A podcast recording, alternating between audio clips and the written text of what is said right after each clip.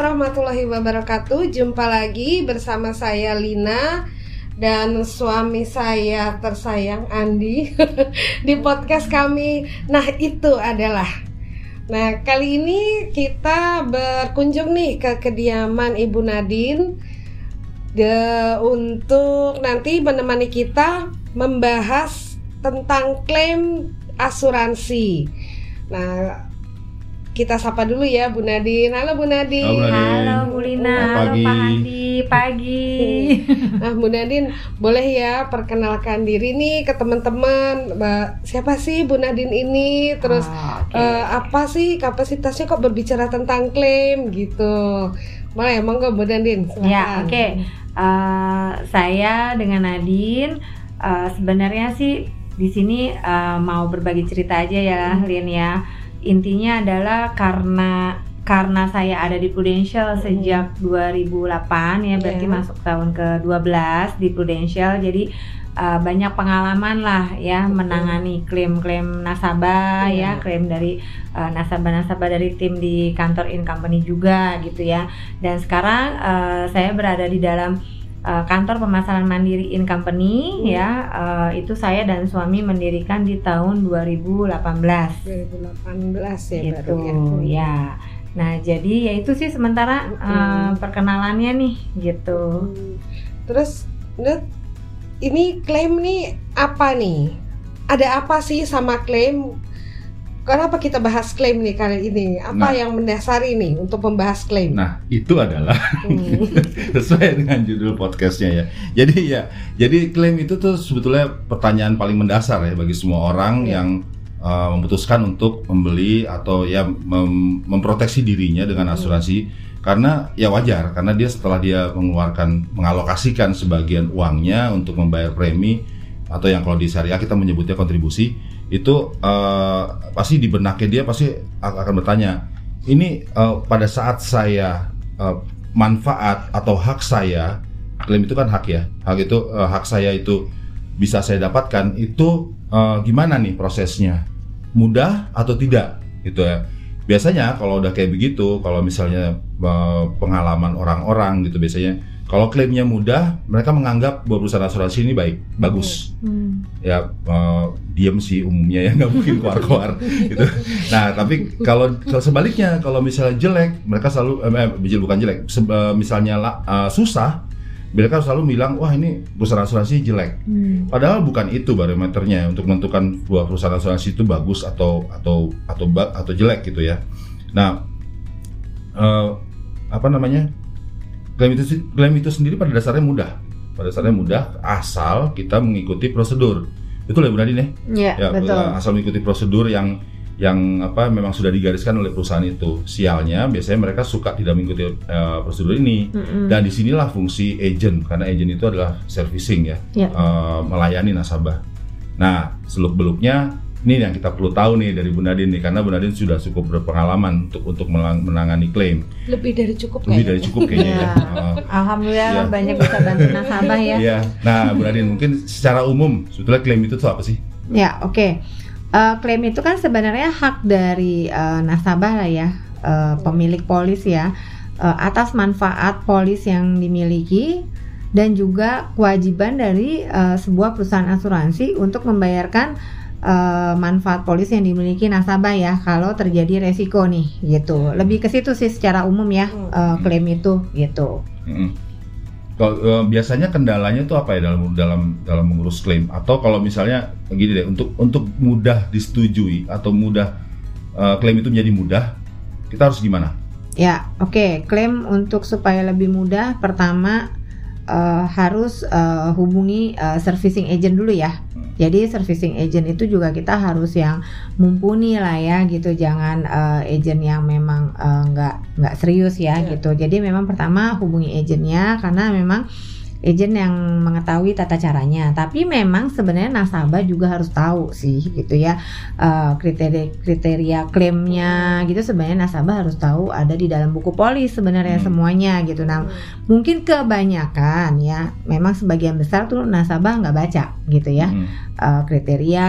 uh, Simpen doang biasanya. Iya, sih. udah Simpen langsung simpen aja Simpen gitu. Rapi. rapi. Harusnya nasabah itu bisa tahu sih tata cara klaim itu ada di- semua di dalam polis syarat dan Hmm. ketentuannya gitu ya. Jadi uh, mungkin saya juga kasih masukan buat para nasabah harus bisa membaca polisnya masing-masing ya.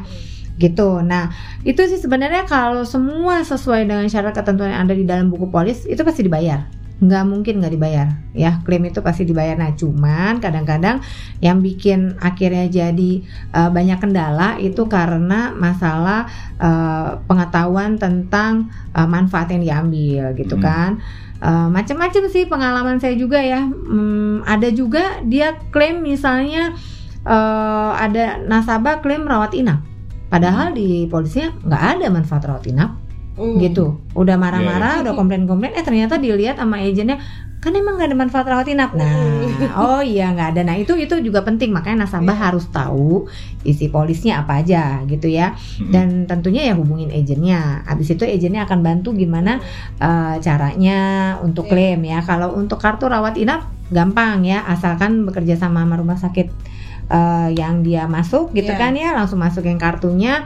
Nah itu bisa uh, langsung dibantu proses dari rumah sakit. Tapi tentunya peran agent juga harus bantu untuk memfollow up. Kadang-kadang Iya. yang bikin lama itu bukan dari kita asuransi, tapi justru dari rumah sakit Hmm. nanti yang dokternya belum tanda tangan, terus obatnya belum lengkap ya hal-hal kayak gitu. Iya. Nah, tugas kita sebagai agent itu harus memastikan semua berjalan dengan prosedur dan kita harus follow up nih rumah sakitnya udah sampai mana nih gitu ya dokter udah belum nah seperti itu sih Jadi nasabah tuh enaknya sebetulnya kalau jadi nasabah tuh udah ya duduk manis aja sebetulnya. ya. Udah- Sebenarnya udah, kalau- ngubungin, udah ngubungin agent, iya agentnya aja yang pontang panting gitu kan. Iya, agent ya itulah tugasnya agent emang tugasnya sebenarnya. agent kan ya? iya, eh, teleponin eh, rumah sakit, teleponin provider yang kerja sama sama kita Hmm. gitu.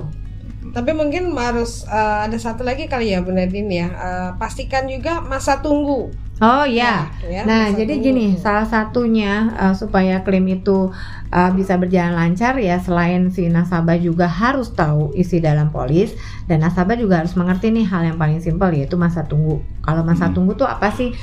Uh, kita membeli polis, kita memiliki polis itu nggak langsung uh, dilindungin Mm-mm. ya, tapi setelah polis itu disetujuin. Jadi maksudnya kalau kita baru bikin, baru tanda tangan, baru bayar, tapi polis belum disetujuin, nah itu kita belum hitung ya masa Iya. tunggunya. Iya. Jadi polis harus disetujuin dulu oleh perusahaan asuransi. Setelah disetujuin eh, baru terhitung tuh untuk rawat inap. Contohnya masa tunggunya 30 hari. Ya. Jadi setelah itu bisa melakukan klaim. Terus kalau untuk beberapa penyakit untuk rawat inapnya ada yang masa tunggunya satu tahun. Nah itu semua sebenarnya agent harus memberitahukan ke nasabah. Walaupun kadang agent udah memberitahukan, cuman nasabahnya juga lupa Iya. gitu ya. Jadi itu nih eh, buat nasabah ya. Jadi harus tahu ya. Terus ada Hmm. juga untuk kondisi kritis masa tunggunya 90 hari. Ya, dan kalau meninggal memang itu satu kali 24 jam Ya. gitu ya itu sih palingan jadi emang eh, harus sama-sama tahu lah ya Hmm. nasabah juga harus tahu isi polisnya agent juga harus Agent tahu tata cara klaimnya gitu Dan menginformasikan dengan jelas ya. ya nasabah. betul ya Gitu. makanya agent itu memang harus rajin datang training harus deket sama leadernya Ya. biar bisa update semua informasi ya gitu Karena itu kalau lihat dari tadi ya, jadi sebenarnya eh, agent juga tugasnya membantu nasabah, tapi di sisi lain nasabah juga harus paham nih akan polis yang dia beli. iya betul Bagaimana peraturannya? Karena eh, memang agent membantu, tapi nasabah bukan berarti bisa apa istilahnya menjadikan pembantu si agent ini, ya kan? Kita membantu tapi bukan untuk jadi pembantu. Ya tapi apa sih istilahnya? ya apa Kayak ya? gitu deh. ya bukan gitu Bukan ya. ya. disuruh-suruh istilahnya. Kita membantu. kita ngurusin ngurusin klaimnya Ngurusin, mungkin ya tapi ya, nggak bukan juga untuk misalnya kalau lagi di rumah sakit disuruh beli makanan untuk kayak gitu juga kali ya Eh, jadi misalnya nih Bu Nanin, saat terjadi risiko sama si nasabah nih ya, hal pertama yang harus dia lakukan itu apa jadinya langkah-langkahnya? Sebenarnya sih kalau resiko terjadi kan berarti eh, apa ya ada suatu hal yang darurat ya. Iya. Eh, mungkin kalau mau nyari buku polisnya atau atau ada di mana kita ya. juga Hmm. lupa paling gampang kan angkat telepon, telepon handphone Hmm. eh, agentnya gitu Hmm. kan ya. Tapi kan kembali lagi kadang-kadang mungkin ada agent yang handphone nggak aktif, berarti Iya. dia harus telepon siapa nih gitu. Kalau Hmm. telepon customer service terbatas, misalnya karena jam kerja apa segala macam dan eh, prosesnya lebih lama gitu. Hmm. Nah, eh, kalau kita memang di dalam buku polis itu kan ada lembaran yang isinya data nomor telepon agent, Iya. daftar nomor telepon eh, leader, Leader. di atasnya sampai ada admin kantor sama nomor telepon kantor. Cuman kan kembali lagi kalau kantor ditelepon juga jam kerja. Berarti harus ke handphone ya. Mungkin itu yang harus diperhatikan juga nih sama nasabah gitu ya. Kontak-kontak mana aja yang perlu di save di Hmm. handphonenya selain agentnya. Iya. Kalau kita yang suami istri jalanin ya dua-duanya di save gitu kan. Kalau Hmm. misalnya ada terjadi eh, keadaan darurat bisa langsung hubungi kita Hmm. gitu. Paling utama itu dulu ya hubungin langsung agent karena ada juga beberapa nasabah yang nggak hubungin agentnya gitu kan. Nanti tahu-tahu ujung-ujungnya agak lama susah nanti akhirnya nyalahin lagi kan gitu Iya ngomong-ngomong nasabah nggak hubungin agent, saya pernah tuh punya satu nasabah belakangan baru cerita bahwa dia waktu itu sebenarnya Ah, ah, mau rawat inap Mm-mm. terus tapi ngurus sendiri saya bilang lah Mm-mm. kenapa harus sendiri kan punya kartu rumah sakit habis nggak enak mau ngehubungin takut ngerepotin Mm-mm, iya ada juga sih kayak iya gitu. takut ya. Iya, iya. nggak enak Padahal sih kita dengan senang hati loh bantu nasabah Betul. gitu loh mau apa apalagi urusan klaim pasti kita akan bantu Iya. gitu. betul. Kecuali agentnya yang mungkin nggak aktif atau emang nggak jelas ya mungkin jelas, aja ya iya, gitu ya. iya. Tapi kalau kita yang memang udah full time di bisnis ini apalagi udah suami istri kita serius banget niat mau bantu nasabah pasti kita bantu iya gitu. apalagi agent-agent di Oh iya, kalau di in company udah jelas tuh ya training-training ya semua berjalan setiap minggu bahkan saya walaupun udah 12 tahun di bisnis ini saya tetap masih belajar belajar sama teman-teman baru ya mungkin mereka punya pengalaman yang berbeda kan Iya. nggak semua pengalaman kita sama saya pun masih belajar jadi belajar itu Hmm. sampai kapan pun Nah, apalagi agent yang masih baru Iya. Ah. Nah, itu masalah training tadi ya. Apa eh, berarti eh, karena selalu kan berubah-ubah ya. Masalah klaim ini nggak nggak semuanya seragam gitu ya ya. betul Eh, kasuistik sifatnya gitu ya. Mm-mm. Mungkin itu makanya satu kasus ke kasus lain pasti berbeda. Iya. Itu eh, ya itu makanya jadi memang paling gampang ya bener sih emang ya udah hubungin agent aja gitu iya kan ya. Iya ya. paling simpel lah itu itu makanya agent juga harus eh, tahu juga gitu loh selalu apa manfaat update polis yang sekarang nih kayak kejadian sekarang ya Bu Nadine yang Iya. saya bilang tadi tuh eh, harus tahu nih dalam kalau ada nasabah yang kena ya amit-amit kena COVID-19 apa Mm-mm. harus bagaimana apa yang Mm-mm. harus dia lakukan kayak gitu kan maksudnya untuk pertanggungan rumah sakitnya ya nggak Mm-mm, ya betul apakah bisa dipakai kartu ini ataukah hanya dari pemerintah saja atau Mm-mm. gimana gitu Mm-mm, makanya agent harus update terus ya Iya. sama keadaan sekarang karena Mm-mm. banyak banget perubahan-perubahan yang terjadi nih saat Hmm. ini gitu makanya juga buat nasabah kalau pilih agent agent yang profesional agent yang ada di in company ya salah satunya ada Pak Andi ada Bu Lina nah datangilah mereka gitu ya Dan jangan lupa untuk nasabah mungkin tolong buku polis dibaca. ya Paling nggak dibaca bagian-bagian vital ya. ya yang penting-penting apa lah tanggal Iya. eh, disetujui, Betul. terus tanggal jatuh tempo premi, Iya. masa tunggu dan klaim, ya Iya, kan? betul. Hmm. Eh, mungkin gini Bu Nadine, kalau tadi kan kita ngomong yang yang nasabahnya yang berhubungan sama kita yang klaim ya, ya maksudnya rumah sakit terus apa itu kan masih dia masih dia sendiri gitu, dia Iya. kenal. Nah sekarang kalau misalnya dia bikin untuk jiwa nih, Mm-mm. artinya pada saat dia yang terkena resiko, ah, bukan Oh, resiko, ya, artinya dia yang eh, Meninggal dia meninggal Mm-mm. gitu kan, artinya kan yang harus dulu kita berhubungan sama agentnya kan ahli warisnya ya. ya Nah itu mungkin ada tips Bu Nadine seperti apa? Ya oke. Nah kalau masalah itu sebenarnya gini, mau saya koreksi sedikit ya. Di dalam polis itu eh, nggak ada sebutan ahli waris, Hmm. tetapi penerima Oh manfaat. ya menerima Oh, iya. manfaat ya seperti itulah. Artinya apa? Kalau ahli waris itu berhubungannya dengan hukum Islam. Hmm. Iya. Nah khawatirnya nasabah jadi eh, salah persepsi. Hmm. Padahal sebenarnya yang ada di dalam polis itu penerima manfaat asalkan berhubungan eh, darah ya, maksudnya Hmm. keluarga inti gitu ya.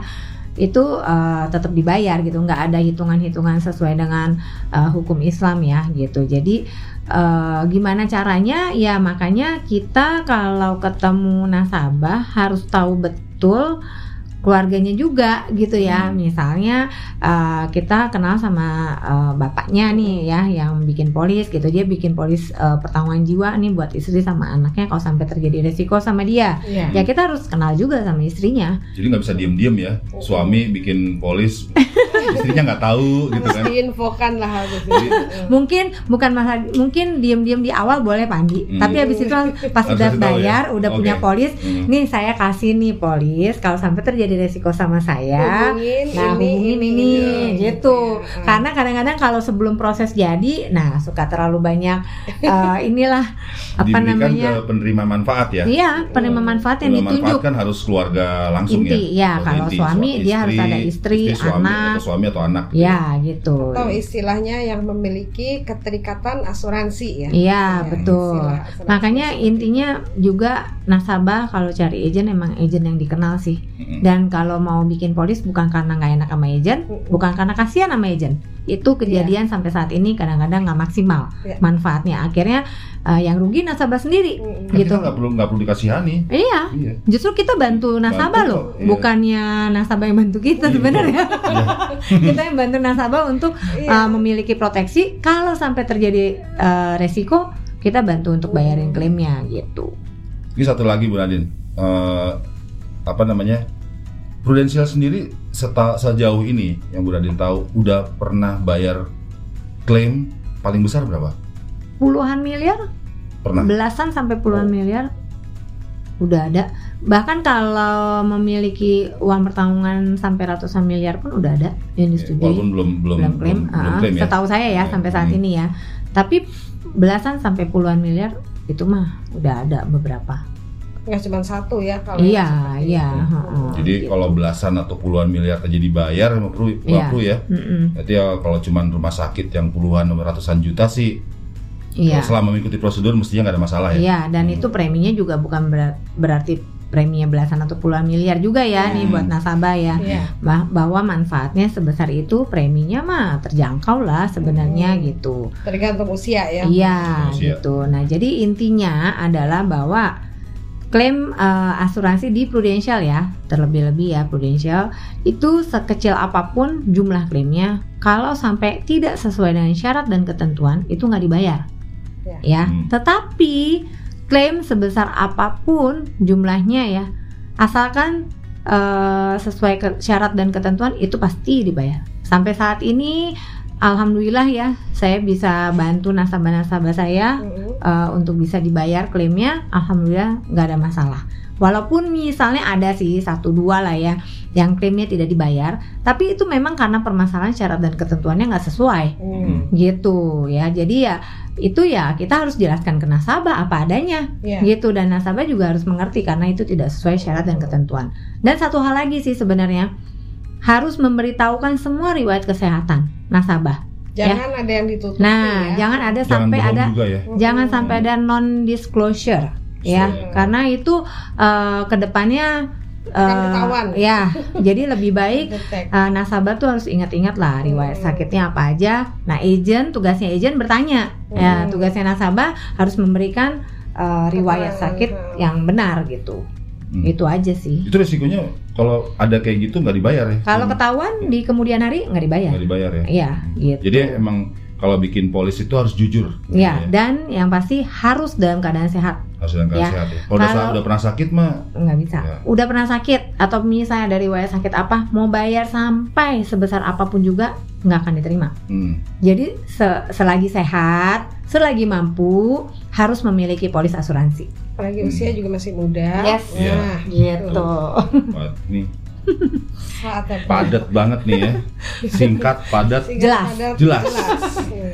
gitu Jadi ya begitulah. Jadi mudah-mudahan jadi jelas ya bahwa klaim itu tidak se mengerikan yang dikira orang gitu ya. Bahwa itu mudah kok. Gampang. Hubungin aja agent. Beres. Kita duduk Hubungin manis, ya kan? Gitu aja. Intinya cuma gitu aja sih.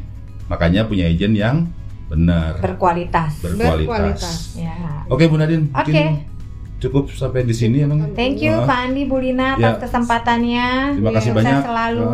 Sampai ketemu di Episode berikutnya, episode berikutnya. minggu depan. Minggu depan hari Rabu. Rabu. Dalam nah itu, Itu adalah. Oh, Oke. You. Assalamualaikum warahmatullahi wabarakatuh. Waalaikumsalam warahmatullahi wabarakatuh.